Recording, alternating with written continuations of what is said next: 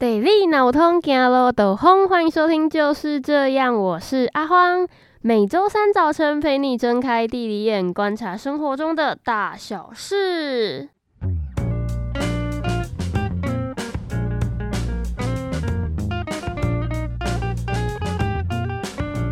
不知道大家呢有没有注意过，在很多的乡村地区，通常路边会发现一个小庙。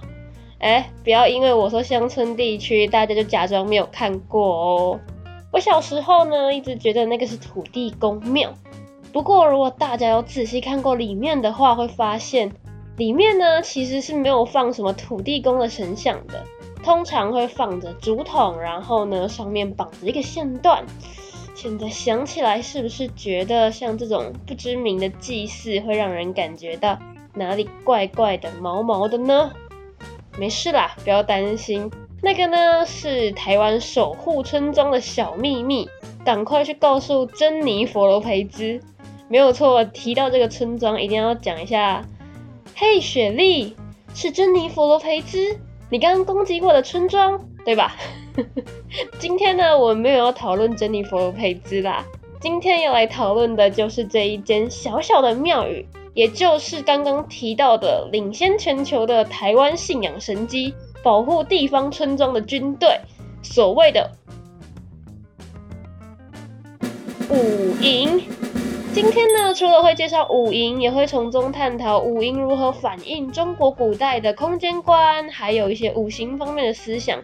最后呢，我们会探讨五营在空间上的意义。哇！这么有趣，谁能不听报？就让我们继续听下去吧。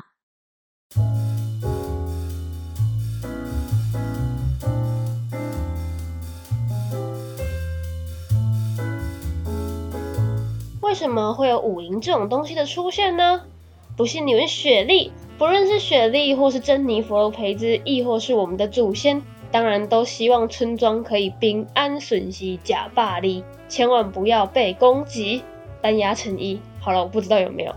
那这个有形的攻击啊，像什么械斗啊之类的，至少还大概知道怎么防御，对吧？无形的攻击，像是病毒啊，或是最近的干旱，像这种我们的祖先其实不知道为什么的攻击，就只能拜托妈祖祈求关圣帝君等等的啦。其实也就是所谓的信仰。那信仰呢，一方面其实是反映着真实世界嘛，所以在信仰上，我们需要人保护的时候，我们会融入这个军队保护的概念，因此呢，也就产生了五营。不过呢，千万不要误会，虽然一直讲军队军队的，这个五营的五啊，不是年轻人不讲武德的那个五，也不是伍佰老师的五，是一二三四五的五啦。为什么呢？如果大家有仔细的观察的话，会发现这些庙宇、这些小庙，通常会出现在村落的四方出入口和正中央。哈，嗯，还是不知道为什么叫五营吗？没关系，我来数给大家听哈。村落的四方，也就是分别东西南北以及正中央，所以东西南北中总共五个，称之为五营。这样是不是很清楚明了啦？嗯，有觉得自己像是幼稚园的小朋友吗？我们现在进一阶咯。好，那营是什么概念呢？刚刚有提到五营是道教信仰中守护村庄的这个军队，讲到这边应该大家有联想到了吧？我们以前上历史课或是地理课的时候，老师是不是都会提到左营啊、新营等等的地名由来？没有错，其实啊，营就是军事的单位，所以五营顾名思义就是驻扎在五个地方的军营咯。既然是军队组织，总得要有一个最高统帅，对吧？或者是说领主啦。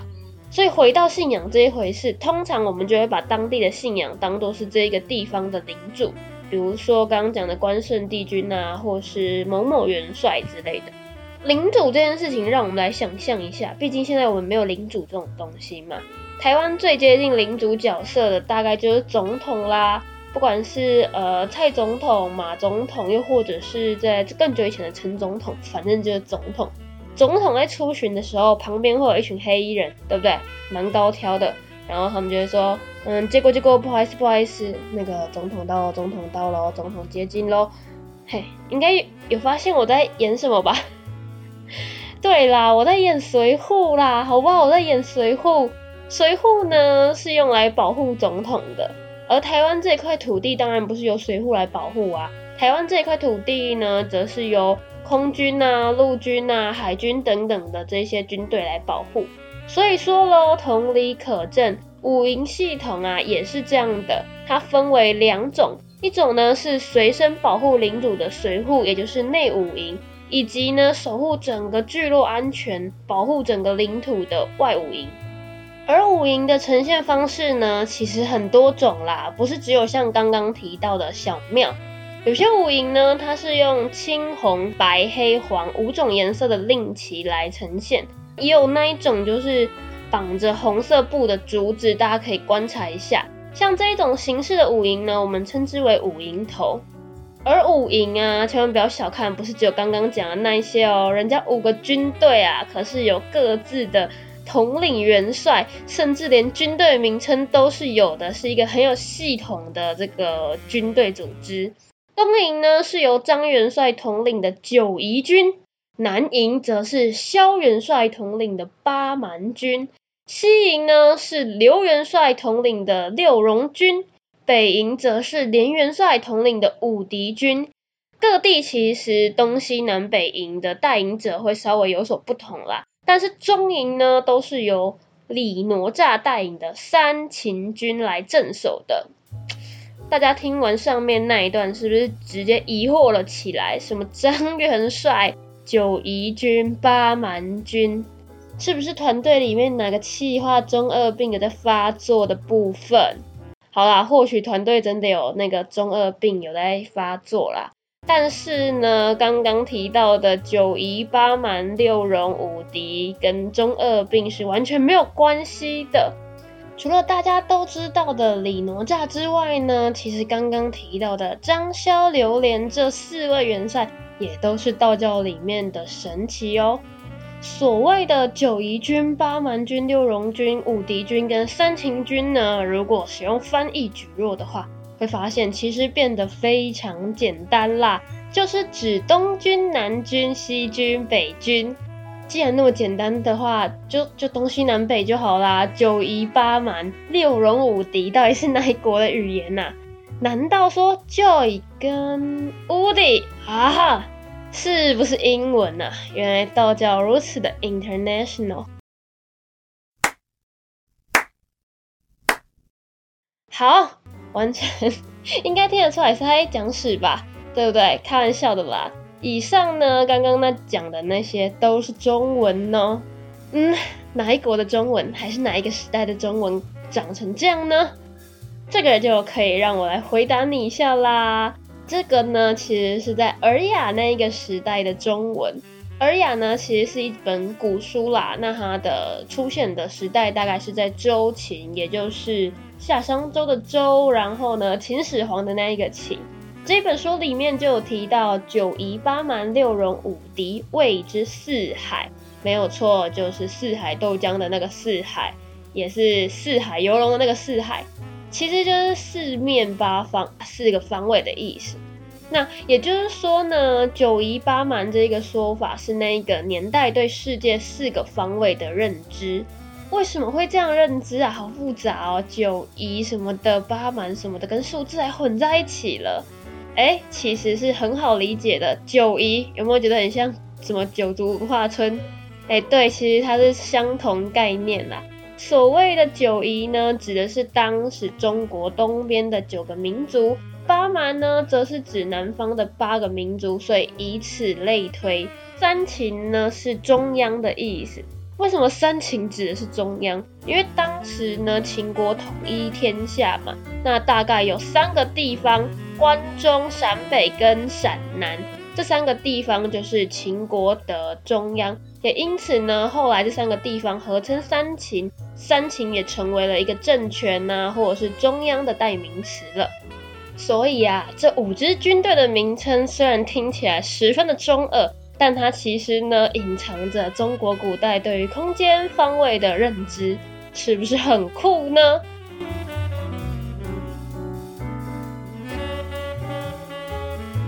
提到五营这个五的部分，不知道大家有没有联想到中国另外一个跟五有关的思想？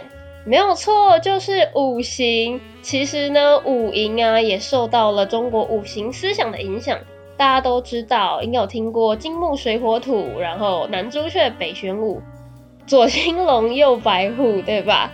好的，那在中国五行上面呢，每一个方位都有，就是它呃，比如说东方属木啊，代表的颜色是青色，代表的神兽是神龙，每个方位都有一个这样的代表性。中央呢就是属土，神兽是黄龙。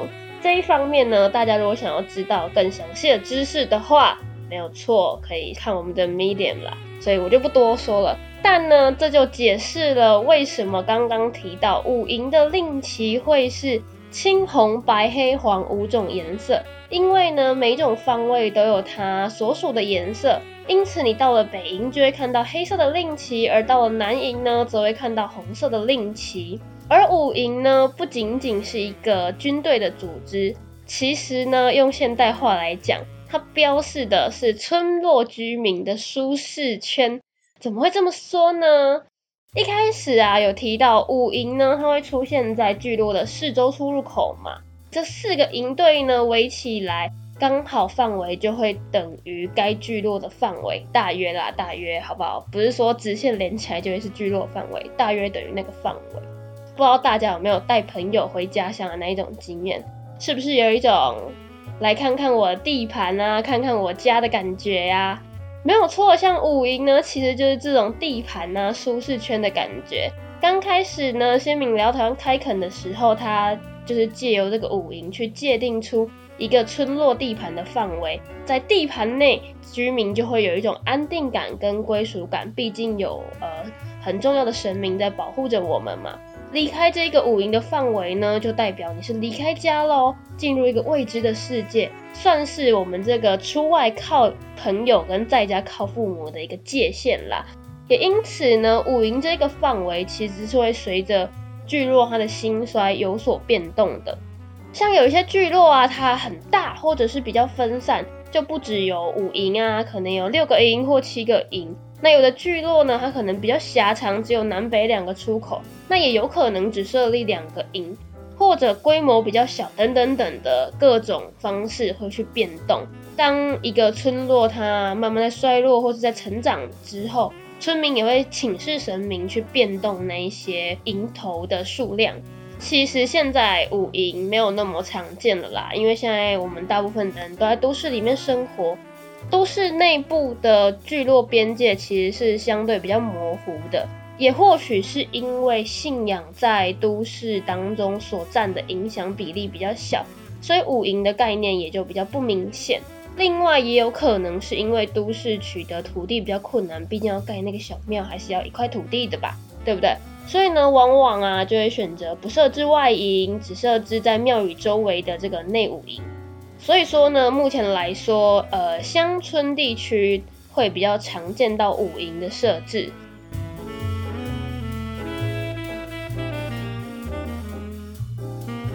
其实呢五营在传统信仰文化信仰当中是非常重要的一环啊。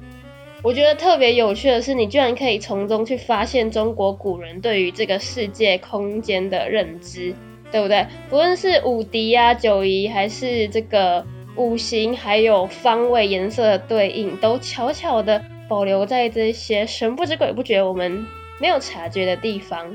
在这边分享一个有趣的啦，那天我在路上看到一个老旧的那种路口意象，不是都会有那种什么欢迎光临来到某茶社区吗？老实说我一直很疑惑入口意象，我我是知道它的功能，可是我觉得它存在意义真的是很问号欸。那一天我突然灵机一动，我觉得入口意象跟五营好像有类似的功能欸，标示着村落的出入口啊，或者是界限范围，一种舒适圈的展现，是否？好啦，这是我个人的一个联想，我觉得蛮有趣的。那之后呢，大家在聚落中走动的时候啊，其实也可以去注意一下路边的小庙宇，哎，看看那是不是五营，或者是令旗，又或者是多多观察聚落，或许会发现不一样的东西或是不一样的体悟。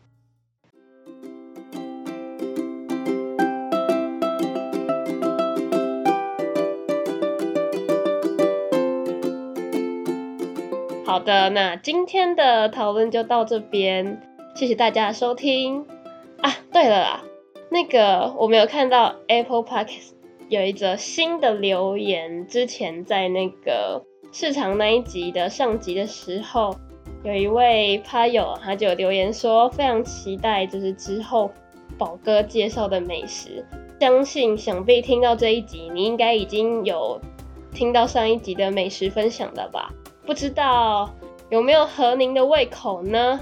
如果有的话，或者是没有的话，欢迎到那个 I G 去留言一下，好不好？我们或许考虑把你的心得做一个做一个参考。好，把我的期待还来。R R R。也欢迎大家提供台中市市场美食的心得或者是建议来给我们。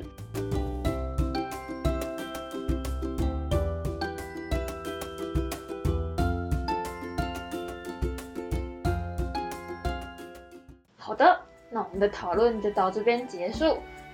想要知道更详尽的内容，请到我们的 Medium 部落格。那如果你有什么想听都不行，不听会心痒难耐的主题，欢迎写信到我们的 email 联络宝哥。如果你的人生很无聊，想要看看有的人的人生过得多荒谬的话，那么追踪 I G 就是你最好的选择啦。如果你是 Apple Podcast 的用户，求求你动动你的小指头，帮我们留下五颗星，并且写下你最真实的心声。那么，谢谢大家的收听，我们下次见喽，拜拜。